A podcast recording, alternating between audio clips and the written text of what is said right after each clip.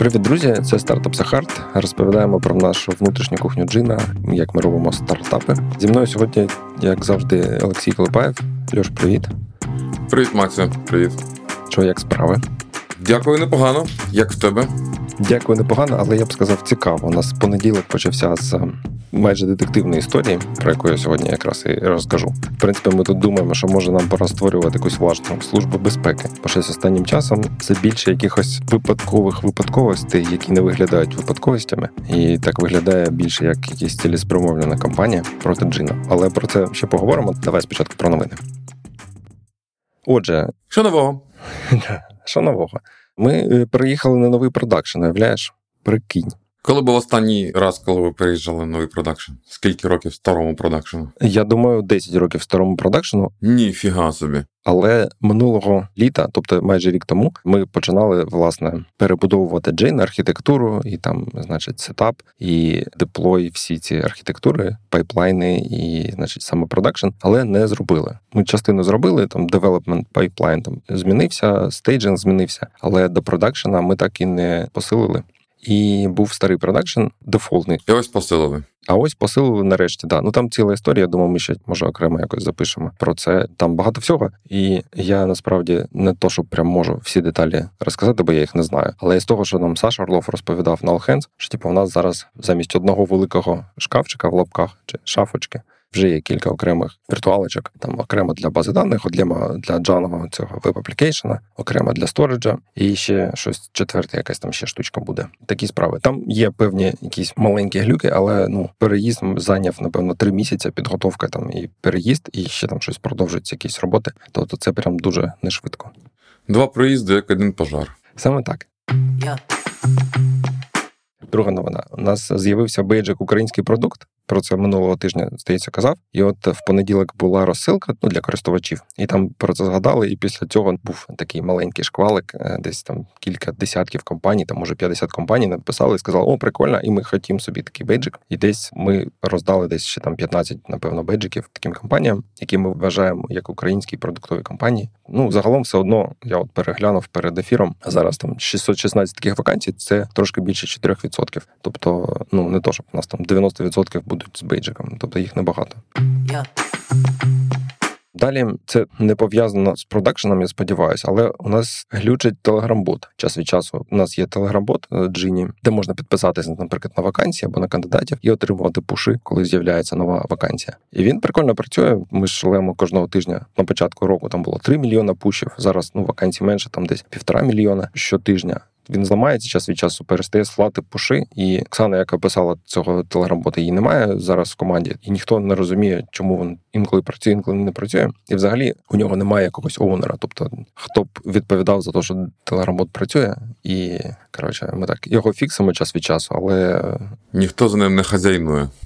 Точно, да. Ну я насправді думав цього тижня от про це поговорити. Тема тижня, що типу будь-якій частині продукту або там бізнес-процесів, там там модерація, наприклад, рекрутерів, чи я не знаю, маркетинговий сайт. Тобто у будь-якої важливої частини проекту має бути оунер, який за нею відповідає. Зараз, наприклад, у Lost Script є оунер, і якщо щось не так з Lost Script, який шукає найми, то значить є Даня, який вирішує ці питання.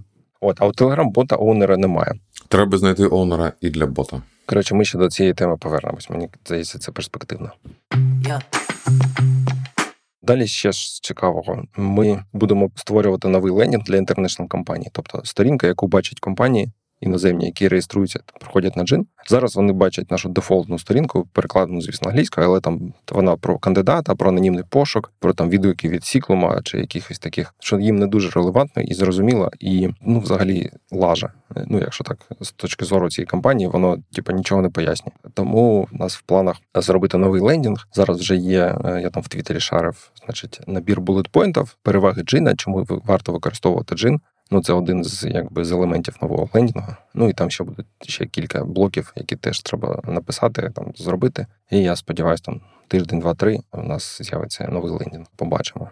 Поки ще я намагаюся цей лендінг валідувати з е, нашими компаніями, які користуються джином, щоб вони сказали взагалі ці наші переваги, які ми придумали, наскільки вони збігаються з їх досвідом чи з їх точкою зору. Це насправді універсальна порада, що ваш ленінг і взагалі ваш продукт, там імейли, якісь комунікації, вони мають бути е, написані мовою користувача. Тобто люди, які вас читають, чи заходять на ваш сайт, в них має бути думка, о, що це свій чувак зі мною розмовляє. Тобто вони мене розуміють, вони використовують ті ж терміни або там словосполучення, якими я спілкуюсь, і вони не використовують жаргон, який мені не зрозумілий. Це ну насправді дуже важливо для того, щоб збільшити вірогідність того, що там компанія почне використовувати купувати ваш там продукт або сервіс. Тут ми цим займаємось. Я ти знаю, я чув подібну історію е, про sale лендінги, які мають виглядати не дешево, а які мають виглядати так, як що компанія, яка продає, що там вона продає, не має грошей на маркетолога, все в продукт. Знаєш, чесні такі хлопці самі зробили лендінг, визиває симпатію таку народну. Має бути зроблено так не дуже. Знаєш, і це е, дорого і спеціально. Я читав колись книжку.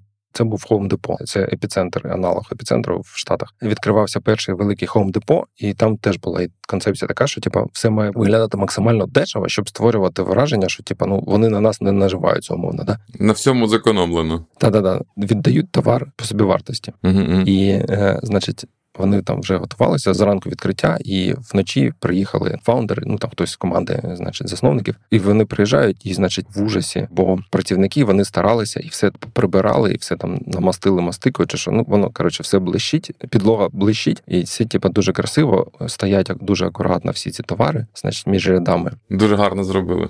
І вони такі, блін, ні, це не годиться, так не можна. І вони до четвертої ранки, значить, наводили безпорядок, переставляли там товари, щоб вони не так акуратно лежали. Підлогу пачкали, якось е, там мусорили, поплюжили, шкрябали. О, да, да, шкрябали. Ну реально шкрябали підлогу для того, щоб створити відчуття, що тут дуже дешевий підхід. І я схожу історію слухав з відео. Ну це вже сучасна історія. Що коли high quality production, тобто там знаєш професійне світло, багато камер, і такий відос йому менше довіри, ніж коли там на iPhone з фронтальної камери щось зняли і розказали про переваги продукта. Такий low production budget. Бо він має претензії на реальність. Угу. Да, да, да. Він може створити. Ну, це знаєш, як ці fake documentary на Netflix, да? Ну, як цей відомий серіал, офіс, да, чи що там. Наче там камера ходить просто по офісу і щось знімає. Так що да.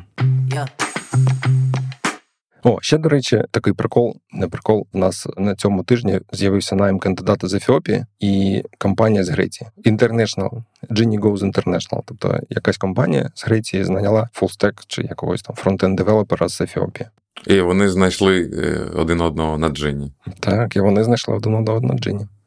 Боже, яка love story? Я б на головну сторінку почекав. Так, от треба запросити його, зняти на iPhone і повісити на лендінг новий зняти на скріншот. Знаєш, єднаємо Ефіопію і Грецію. Connecting countries. Yeah. І ще апдейт по пошуку маркетолога. Ми остаточно зараз нікого не шукаємо. Я відмовив всім, з ким ми там говорили, спілкувалися. І зараз, типу, ще будемо думати. І мені здається, що це якось має бути більш пов'язано з контентом. Ця роль не просто маркетолог, якийсь абстрактний, тобто або фокусуватись на створенні контента, то що в нас є там аналітика, блог, або на просуванні існуючого контента через там, може, піарник, або ж щось там в соцмережах робити, але пов'язано з тим контентом, який в нас е, є. Я думаю, ще найближчі пару тижнів нічого ми не будемо з цим робити. Треба пофіксити лендінг, зробити, викатати новий лендінг. І ще там є пару важливих задач. Чим зайнятися? Да, чим зайнятися, а потім повернемось. Треба відпочити трошки від пошуків.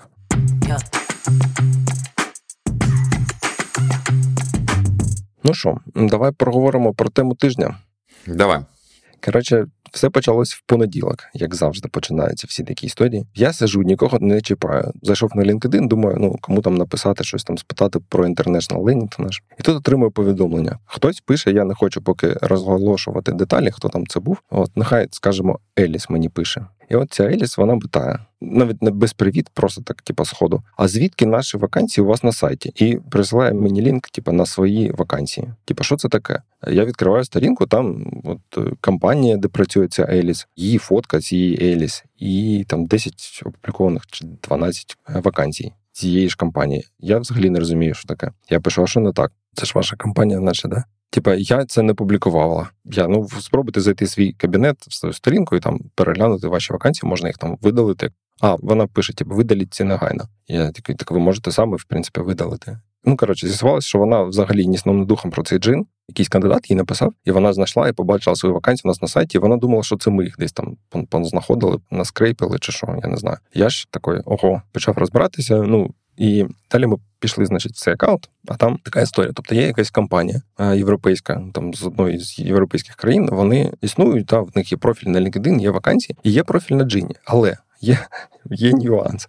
Тобто там ім'я цієї компанії, ну, існуючої, воно .com, домен, там щось там, щось там, .com, а на Джині в них профіль щось там, щось там, .org чи нет. Ну і коротше, якийсь інший домен, не .com. І все. Тобто хтось заморочився, створив, значить, схожий домен, але ну з іншими буковками в кінці. Ну додав туди фотки, там опис е, тієї існуючої компанії із е, таким от е, підробленим профілем користувався джином. Ми коли почали це розкопувати, дізналися, що насправді там схоже, що там цілий такий, ну те, що нетворк, але кілька профілів. Тобто, це може бути, звісно, співпадіння, а може не бути. Тобто, можливо, це одні люди, які, значить, створили кілька профілів, які були на джині, і вони там публікували вакансії, писали комусь кримінальну мережу. Та-та-та, кримінальну мережу. От е, там низка таких аккаунтів, ну там низка. 4 чи 5. І от така історія. І ми, звісно, в понеділок всі офігіли і почали розбиратися. Ми там вже накопали якісь штуки, але я не хочу зараз. Це знаєш, як там слідство триває, тому не хочеться засвітлювати якісь деталі. Ще не готові робити публічні заяви. Точно, точно, не готові. Будемо розбиратися. От ми зараз з тобою пишемо зранку подкасти. Я сьогодні ще в Телеграм хочу пост написати, наш паблік офішал, запитати, може знайдуться кандидати, які з цими компаніями спілкувалися. Бо вони ж ну для чогось це роблять. Правильно, в мене така поки гіпотеза, що вони отримують ці контакти, Тобто ти на джині отримав контакти, а далі спілкуєшся з ним не в джині і взагалі не згадуєш джин, тобто просто там пишеш йому там на пошту або в телеграм, і починаєш. І ти тоді вже ну ти взяв контакт для того, щоб щось продати, то ти починаєш їм пропонувати якісь вакансії. І от ну по цим вакансіям можна знайти, хто цим займається, бо немає сенсу пропонувати чужі вакансії. Так, типу. Знаєш, в мене є гіпотеза інша. Я чув ще інший варіант аферизму. Давай.